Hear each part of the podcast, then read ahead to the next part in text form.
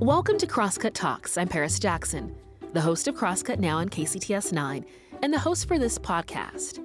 Thank you for joining us if you're a new listener, and welcome back if you've been with us since the beginning of the season.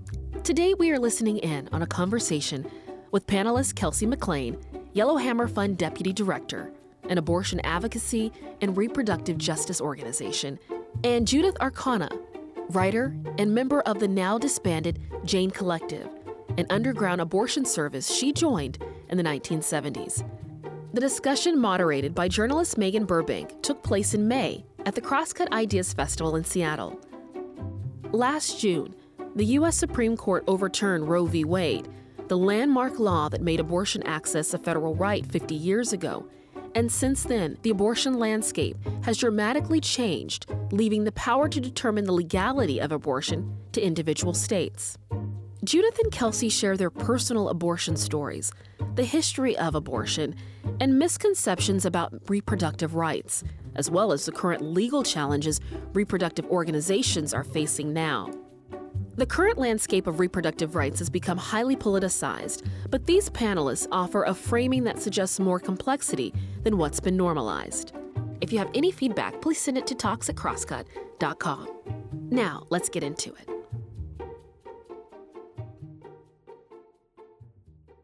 Hello, and welcome to the Crosscut Ideas Festival. My name is Megan Burbank, and I'm a reporter with Crosscut covering reproductive health policy in the, in the absence of Roe versus Wade. And today I'm joined by two inspiring panelists. We've got Kelsea McLain. She's the deputy director of the Yellowhammer Fund, which is an abortion advocacy and reproductive justice organization serving Alabama, Mississippi, and the Deep South. Kelsea got her start in Texas ensuring access to stigma free and inclusive sexual health education. Um, and her work confronts the, the same barriers that impacted her own ability to get an abortion.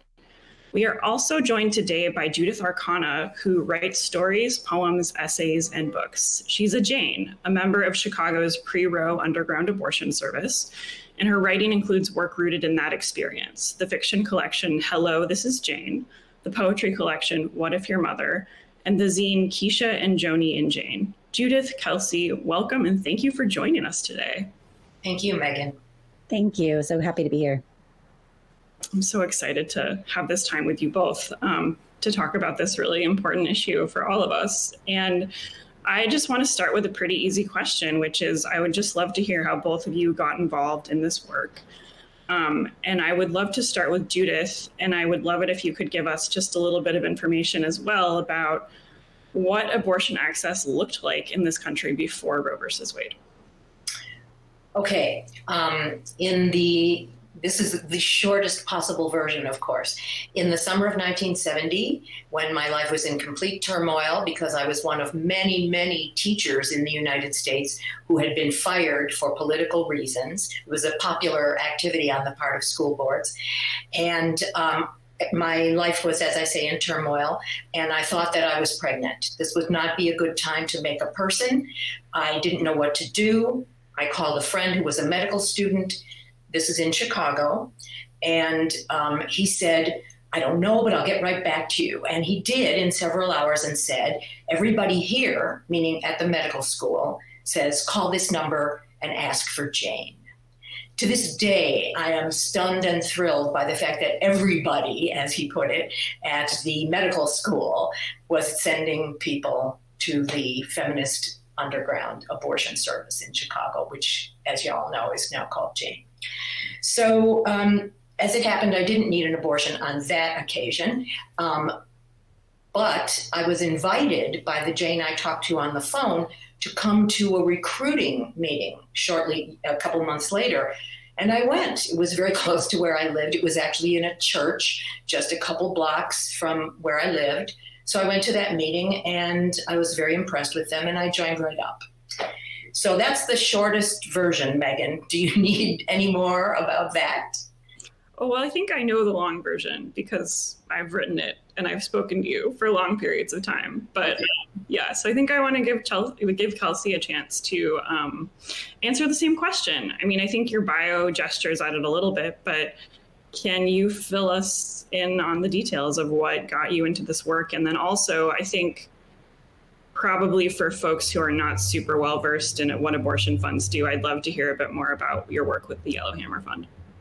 Yeah, so um, I grew up in the South. I grew up with abstinence only sex ed, um, but I grew up being someone that was sexually active before marriage. And I knew that that just wasn't for me and it wasn't for my peers. So I took a pretty early interest on um, just making sure my peers knew how to safely get condoms and birth control and things like that that were very taboo um, and not really accessible to us in the South, even in the year you know 2000 to 2003 when I was in high school. Um, I went on to do a peer based sex ed in college. Um, that was my calling. I would uh, lead seminars with a volunteer group I was with around those issues. And um, there was always something missing for me in that work, and it was a discussion of abortion.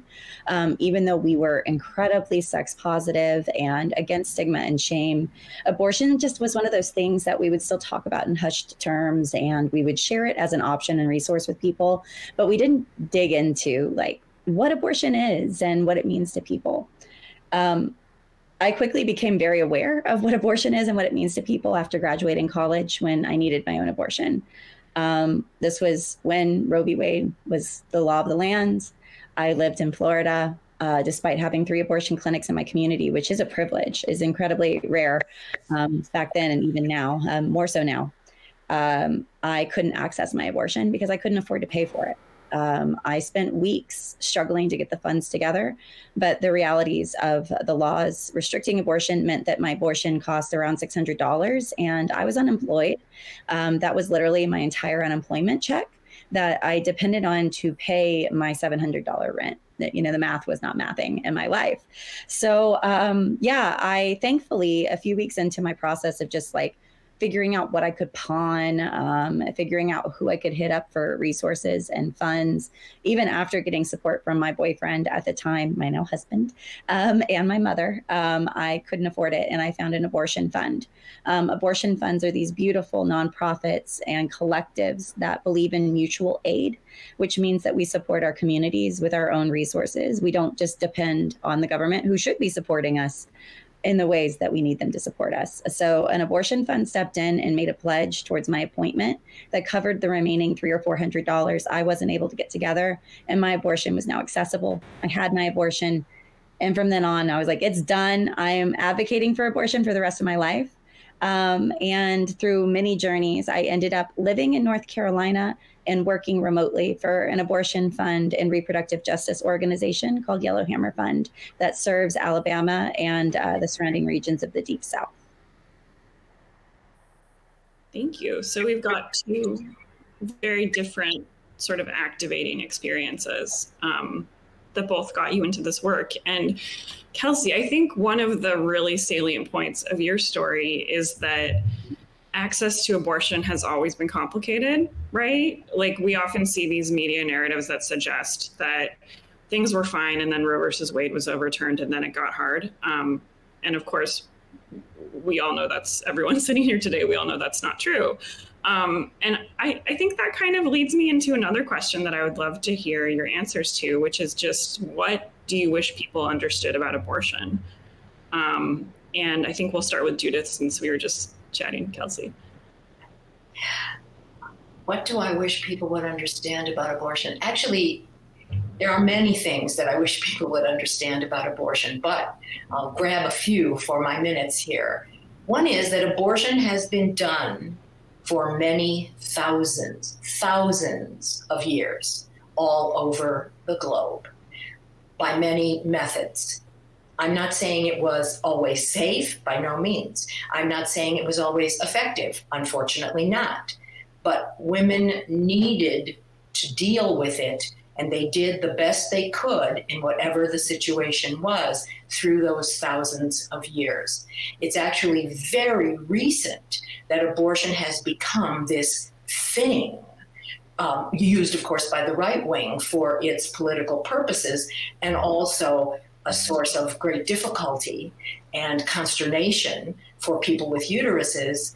and for the medical industry in the United States of America, which, of course, despite being, as everyone calls us, a developed country, does not, in fact, have national health care. I'll just stop with that. That's an opener and go on to Kaylee. Um, I think the biggest thing I wish people knew is that it's a very common lived experience for people, especially for mothers. I think that there's this understanding that abortion is inherently an uh, an act against a child or a decision made by someone who is fearful of parenthood and ignorant of parenthood. And the reality is, abortion is a very commonplace experience for parents because they are acutely aware of what parenthood means. Um, they're often making that choice um, not because they want to, but because they have to. Um, I, uh, often we call our movement the pro-choice movement, and that's something that um, a lot of us in the abortion funding movement have been really like. We wish we could change this. We wish we could change this this this slogan because uh, abortion is not about choice. It's about necessity. It's about need. It's about socioeconomic status. It's about racism. Um, it's about so many things. Um, it's about you know black women dying more in childbirth here in the U.S. than in other developed countries, especially in the states that are banning abortion. Um, and for so many, it's an act of survival, um, an act of survival for their families. Um, and you know that's why we really embrace um, this like pro-abortion framework that we do at Yellowhammer, and I think a lot of us in the movement have started embracing because we've really let i think that you know what judith hit on is like we really have let the other side kind of dominate this narrative.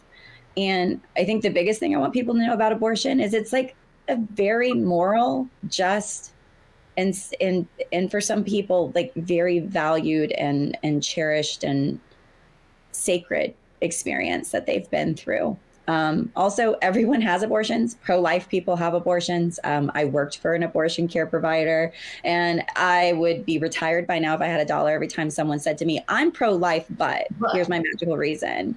Um, and their magical reason was usually my birth control failed. It wasn't those extreme things that pro life legislation builds in as exceptions. It is the most common baseline thing that happens to human beings who are sexually active. So, um, yeah, everyone has abortions. That's what I want everyone to know. Yeah, it's extremely common. I mean, I think that's something that's often left out of coverage generally. And also, really important point that many people, I think it's something like more than half who have abortions already have a child.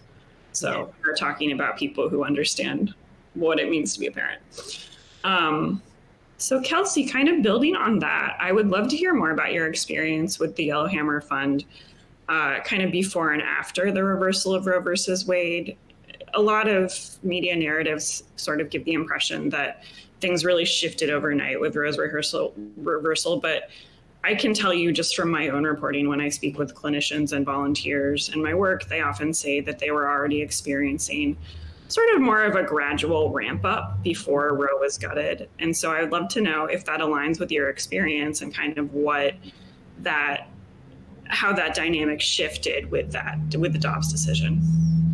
Yeah, so um, pre Dobbs in June, uh, that happened in June of last year. Um, our work was difficult at, Yellowhammer. Um, it was a lot more heavily focused on abortion funding, and you're about to find out why. Little spoiler alert.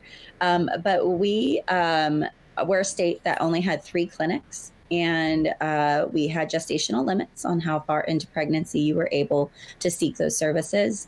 And we also had a 48 hour wait period that mandated two, basically two appointments for every single person seeking abortion care. They would have to visit the clinic, receive um, counseling, and I'm using air quotes there because there's nothing even resembling counseling that happens in that counseling. You are read a script that the state has mandated you be read to satisfy the requirements of the state's law. Um, you would receive an ultrasound, some blood work to make sure your iron levels were good and that there were no risks proceeding with the care you were about to receive. And then you would be sent home for 48 hours to wait the magical timeline to end so you could now legally have an abortion.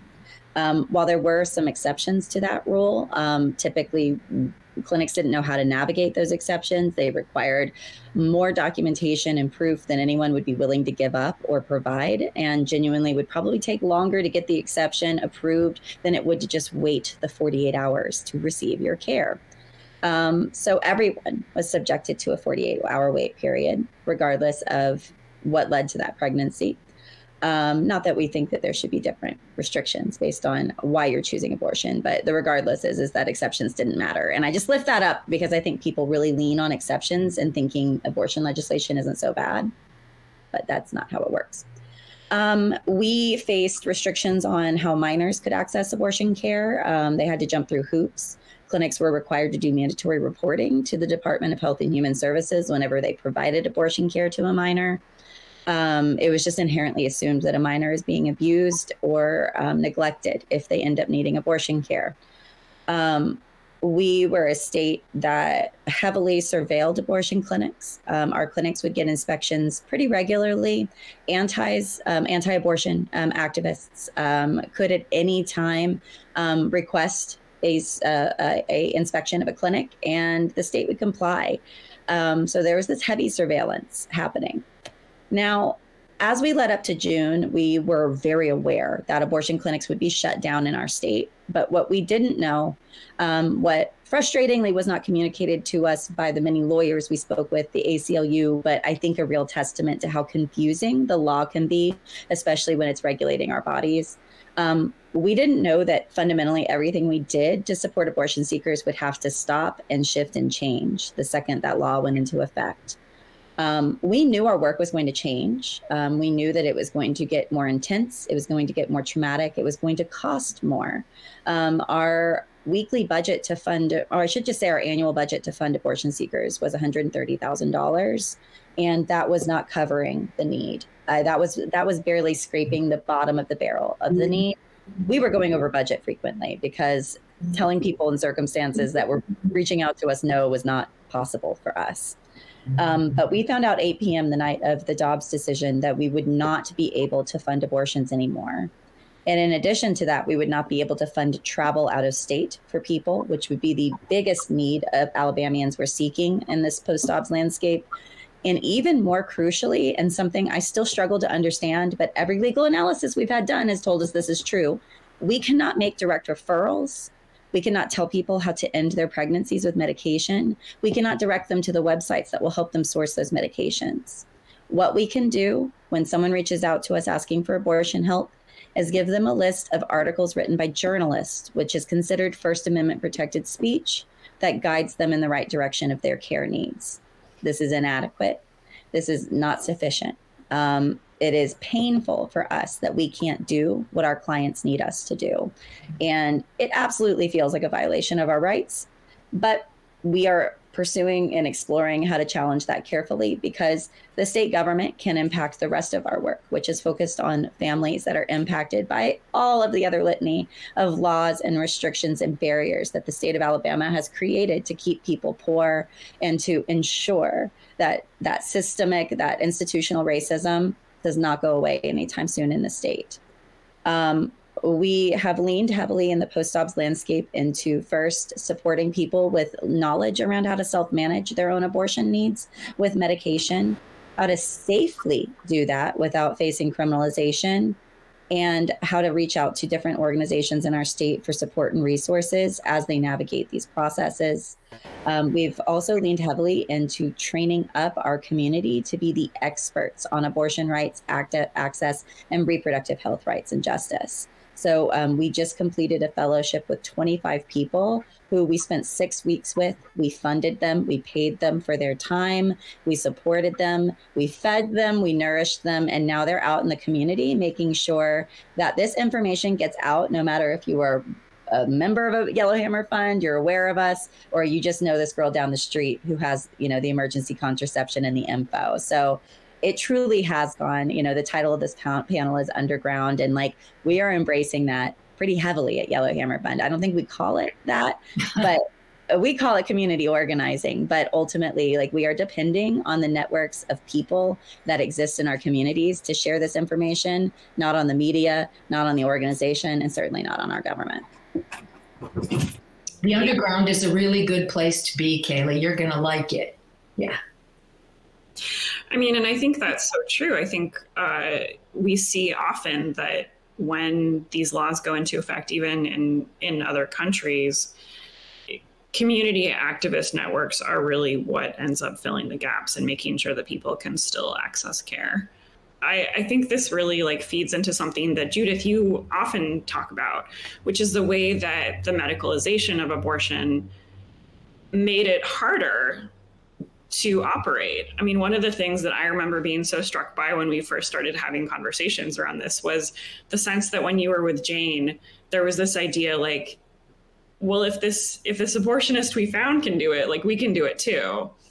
Um, which I think is so it feels so different to me, you know, coming from a different generation where abortion was so medicalized. Um, so I would just love to hear more about how the legalization of abortion in some ways made participating in this work more complicated when it became medicalized and subject to new restrictions and regulations. Well, of course, when it became legal um, or some kind of legal, um, everything had to change because groups like this, what we call, what Jane's called the service, because our real name was the Abortion Counseling Service of the Chicago Women's Liberation Union. So the service was just what we said. Um, the uh, the sudden change that I think you're referring to, Megan, um, made what we did look and feel so different. We had, as you alluded to, um, been working with a very, very talented, skillful, and in some ways quite generous abortionist who, at first, and now he was in it for the money. He had no he was no feminist and there are feminist men we know this now. It's strange but true. Um, but he was not one of them and he he liked us he enjoyed working with us but he was making big cash. And when circumstances began to change and it became a good idea for him to finally respond to the pressure we had been putting on him. Well, look, you are not a doctor. You learned how to do this. Turned out that he had learned from a long time skilled underground abortionist. Um, teach us just even the simple things. And that was at the same time. Now I'm talking about the late 60s and early 70s, literally the last century, not this one. And um, we uh, were surrounded by this upsurge, tremendous knowledge suddenly pouring out of feminist scholars, searchers about women's bodies, about women's health. This was when Our Bodies Ourselves was being written and first came out in newsprint as like a, a 16 page pamphlet. Um, everything was news. We learned how to do self helps. Um, we all had our own plastic speculums all of that was happening, happening, happening all over the United States. So when we leaned on Mike, that was the name he used, um, our guy, as we, we just call him our guy, um, we were coming out of that uh, circumstance, set of circumstances, that background, that sociocultural and political background situation. And bless his heart and mind, for whatever set of reasons, he did. He came off it with one or two Janes that he knew pretty well. He began teaching us. And in the teaching and the learning, we saw what I think your question and, and some of what Kaylee just discussed um, lead to, and that is that actually, except for extreme circumstances, which could happen with any kind of medical procedure, health procedure, um, it's really simple. It's even simple um, for what we called long terms, that is to say, um, people who were very far along in the pregnancy. And some people think too far along in the pregnancy for an abortion. Now, when I say simple, I mean the technique of obtaining the abortion is simple certainly it's not simple for the person who is having the abortion. It's incredibly complicated, very difficult, emotionally stressful. It was then when it was underground and illegal. And as Kaylee was alluding to, it ain't so easy now. Even when you can get the funds and get the support, people still have both the depth of ignorance and the whatever the opposite of the pinnacle, the depth here and the pinnacle here of um, attitudes, beliefs, and emotions that undermine the actual work uh, of the process of aborting. So maybe that's enough, and I shouldn't um, take a longer turn. So I'll go back to you. All right. I welcome. I welcome the rambles. Uh, we'll be back with more after this. At Amazon, there's a way up for anyone because there's something for everyone. Like Jessica, who completed free technical training programs and is getting her bachelor's with Amazon's prepaid tuition. Even if you have no knowledge or no experience in IT, Amazon has the tools and the resources to teach you. I've been promoted three times and it's been a significant boost in pay for me. Free technical training programs at Amazon move full time and part time employees into higher paying jobs. Visit aboutamazon.com for more info. You know, I think as we see this increasingly complicated legal network emerge, um, one of the things that I've noticed just sort of in my coverage is that people are getting much more interested in the work of abortion funds. We're seeing these sort of high profile donations to abortion funds, like here in Washington. Um, the Northwest Abortion Access Fund has received municipal support for the first time. So there's a lot of sort of new energy around this work. And I'm just kind of wondering, like, what would be helpful um, for people who are interested in supporting your work and what would not be helpful in terms of just doubling up on existing work that activists have been doing on the ground for a long time already?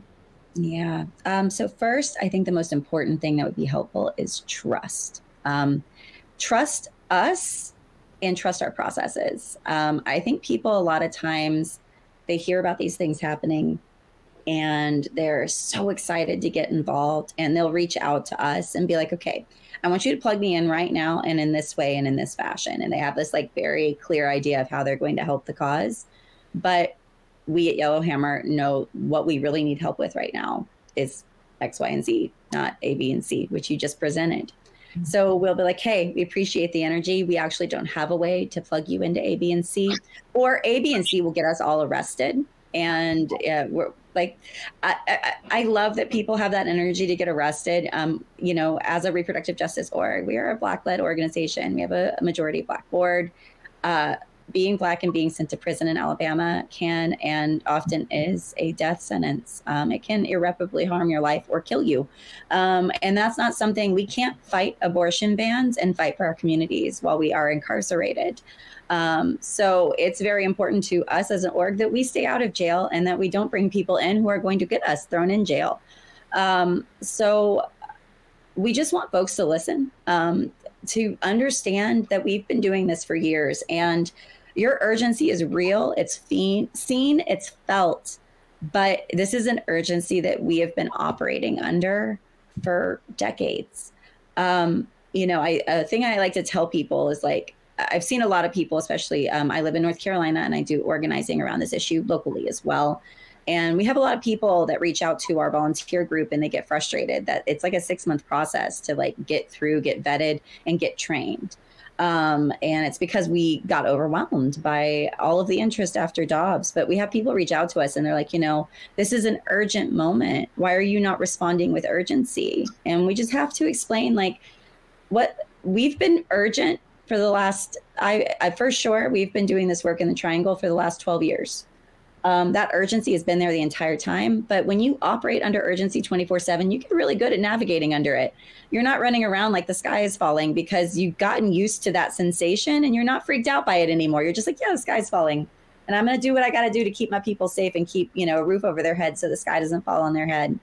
Um, so just like really trust that if you think work isn't being done it may not be visible. Um, there may be reasons it's not visible. You know, the abortion underground is underground because we have to be. The work that we do is jeopardized, it is criminalized. Um, just here in North Carolina, we have passed a monster abortion ban um, that is now waiting for our governor to veto.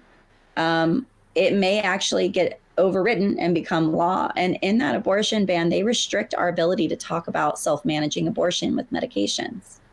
Um, I was wearing a shirt to the General Assembly that said Miffy and miso and miso and miso and miso, which is how you use the medications to end your pregnancy. That shirt could potentially be illegal in a month or two here in my state. Um, so, like, please understand, like, we are doing the work, we are doing it, and we want you along, but we got to build up trust. We got to get to know you. We got to figure out um, are you going to jeopardize the work or are you going to support the work? Um, and yeah, just look at like a really a thing I like to share is especially with social media and how social media works and algorithms. People often think because they don't see the work that it's not being done. I just challenge people and say if you don't see the work, is it because you have a blind spot or because the work isn't being done? Nine times out of 10, it's because you have a blind spot. It's because you haven't been looking to see the work being done. Um, and unfortunately, with the way social media works, those of us that do abortion work, it's not visible. It doesn't get in the algorithm, it gets hidden. Um, so it's even more important now for people to like actually do some intentional work to see if people are doing the thing that they want to do already, plug into that. And if not, then maybe reach out to some orgs or some activists in your community and be like, this is what I would like to do. Is this not being done? Is this a hole I can fill? And if not, how can I plug in? Yeah, that seems like a really great framing because, of course, abortion funds have been around for a very long time. None of this is new, and it wasn't. It wasn't like it wasn't necessary before Dobbs. It very much was. So mm-hmm. yeah, I find that that's something that often surprises people. Um, and yeah, carceralism rarely a good thing to add to the mix. Um, so my next question is for both of you, and you know, I think when we talk about any kind of abortion underground, it's really important that we ground it in an understanding that this work has been going on for a very long time. Um, from uh, we see it in abortion accompaniment practices in Latin America. Um, right now, we're seeing Mexican networks that are currently snuggle- smuggling abortion pills into the US. Um, and we've got organizations like Aid Access, uh, Women on Waves that are finding these really creative and sometimes like very legal gray area ways of getting medications for abortion into um, abortion hostile areas and i just think you know for both of you i would love to know like what are some of the models that you look to in your work um, or sort of the ancestors of your work as you see them and we'll start with judith and then go to kelsea well the most obvious ancestors for jane's would be those women, some men, but primarily women, female people with themselves, people with uteruses, who had done this stuff.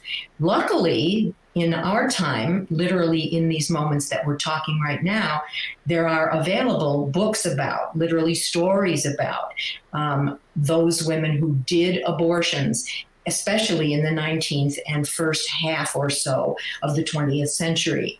Um, there are novels, there are poems, there are stories, and there are nonfiction books that say, this happened, this happened, this happened. Here's how it went down. This is what she did. This is what she knew. This is how she learned. And this was the effect on her life, et cetera, et cetera, et cetera. So, well, all right, I'll stop now. Give, um, you know, give back to, well, to Kaylee now. I mean, um, I won't speak to the rest of my org because I'm sure this answer would differ depending on who you spoke to at our org. Um, but I think certainly inspiration for our work is the Janes. Um, I think that's that's big.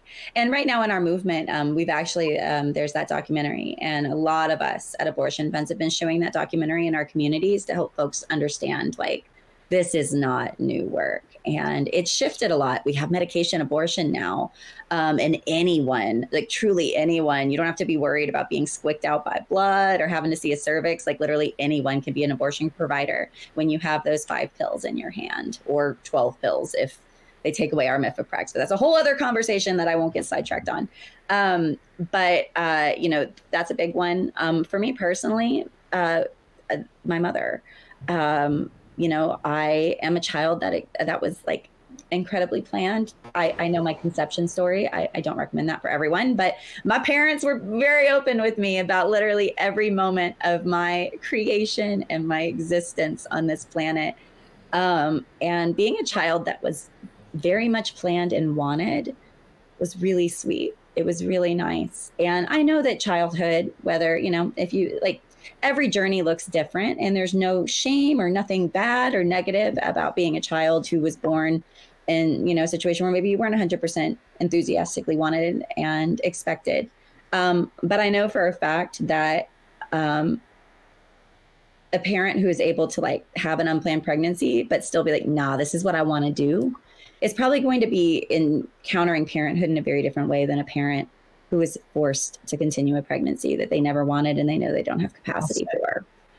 Um, and I take that with me a lot. Um, I really love uh, that the majority of the women in my family were strong and powerful and doing things that women were not expected to be doing um, at their time in history. My great great grandmother was a madam of a prison, which is not a great history, but also like women weren't doing that kind of stuff. You know, she like she was controlling the whole cell block and was in charge of it. So I just take that strength of um, the women in my family with me.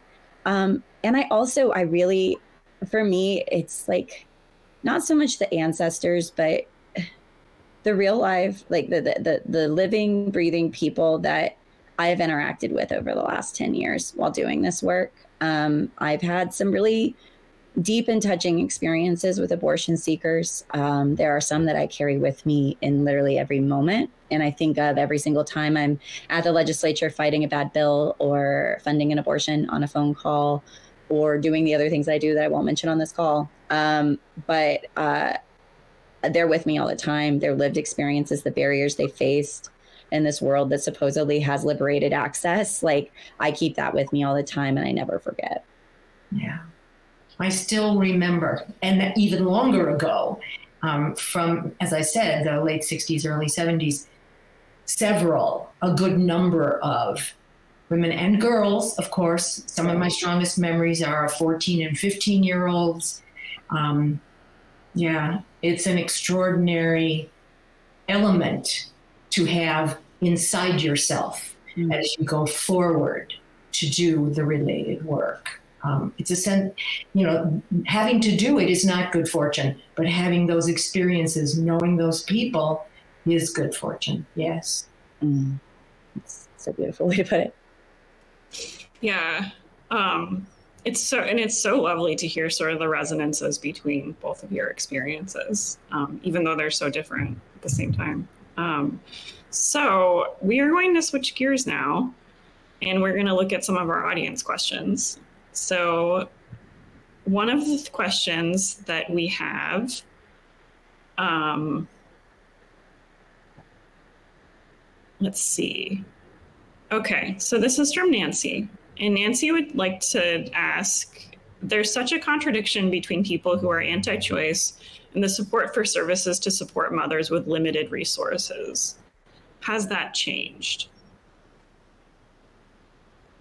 No. yeah, I'm just thinking the, the answer is no. No. Yeah. Um, in North Carolina, that business in this country. Yeah um, in North Carolina, um, you're going to hear probably a lot more about this bill in the coming weeks in national news, probably because it's really bad. Um, but one of the things they did, real sneaky thing they did, was they built in all of these things that the Democrats in our state have been asking for for years: expanded maternal leave, um, expanded birth control. Like they snuck it all in at the very back of this bill that's going to shut down our clinics. But it's like they did it in this like incremental way and they truly didn't consider like what we've been asking for year for years is to meet the need in our state as it exists with abortion access accessible. And now they want to completely outlaw it for the majority of people who would need it in our state. And they're literally proposing the same increases that don't even like like increases we were asking for 10 years ago that haven't even accounted for like what has happened in the last 5 years in our country and what the pandemic did to middle income and low income families So yeah, they don't care. They may do some symbolic things every so often to be like, ah, gotcha. We supported parental leave that one time. Um, but um, especially the people outside of clinics, um, they have no problem shaming a woman who's a parent, right? Like they have no problem, you know, yelling at you that you should take care of your own needs and that, you know, you shouldn't be depending on the state for your welfare, but also don't don't have that abortion. So yeah, these people don't care. No, they do not care. It's stunning, isn't it? It's yeah. just stunning to to understand the extent to which they do not care and the extent to which there is a, a good chunk of hypocrisy so that we i mean obviously kaylee has already alluded to this so it's still the same as when i was uh, doing stuff um, people show up who are supposedly against the legality of abortion who ask for an abortion and the answer is almost always some ver- you know when you say well how how come you're doing this how could you want to do this and the answer is always some version of well this is different yeah, here's what's different. It's you this time. That's what's different. Mm. It's infuriating, as you can tell from my tone. Okay. All right. Well, I think that's a that's a solid response to that question. So we have another one. This is from someone named Solon who wants to know there appears to be an assumption that faith based institutions of all denominations are opposed to abortions. What has been your experience from members of this community? Well, it's certainly very, uh, uh, opposition to abortion is certainly very popular in faith based institutions. Um, but I do not think, and again, I'll mention as, um, as Kaylee has, the um, film about the abortion service that is available um, through HBO. Um, the actually, I'm not going to go that direction. Sorry. Go ahead. Take it next. I think I might hit on what you were about to say. Um, it has shifted. There are still faith based communities that care about and are protecting abortion access. But I think the narrative of what faith is has changed in this country. Um, you know, I think evangelicalism has perverted what faith is for people. Um, the mega church has changed what how people view churches, how people feel their uh, view their faith community, and has really screwed up how separate church and state used to be. Um, you know, we used to just have to argue about prayer in school. We now have massive churches with millions of dollars in untaxed revenue fighting for things that harm our communities.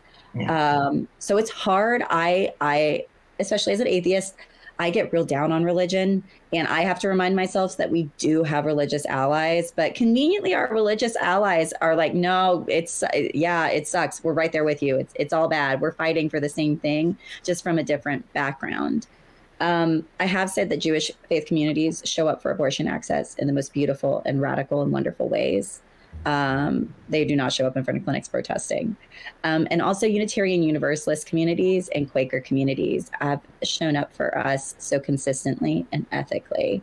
Um, so, I do try to remind myself that um, there are church and faith based communities that are fighting for abortion rights, um, and that it's an unfortunate reality for all of us that evangelicalism has like taken over the narrative about what faith is in America. Also about that narrative, I think we need to remind ourselves, possibly frequently, um, that it's what goes into or what, what is before the public eyes, and that is this constant presentation that faith based groups of any sort, just generically, are against abortion health care.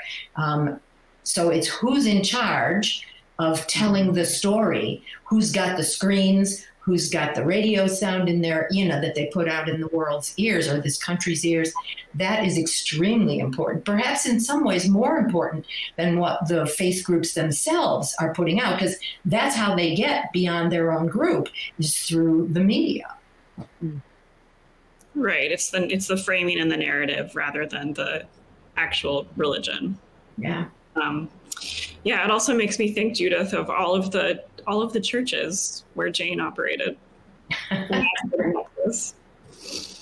um, all right. Well, we are running out of time, But I just want to thank you both so much. This has been really wonderful. Um, I love hearing about sort of the resonances between your experiences and the differences. So thank you so much for your time. Thank you, Megan. Yeah, thank you for having us and for having this discussion.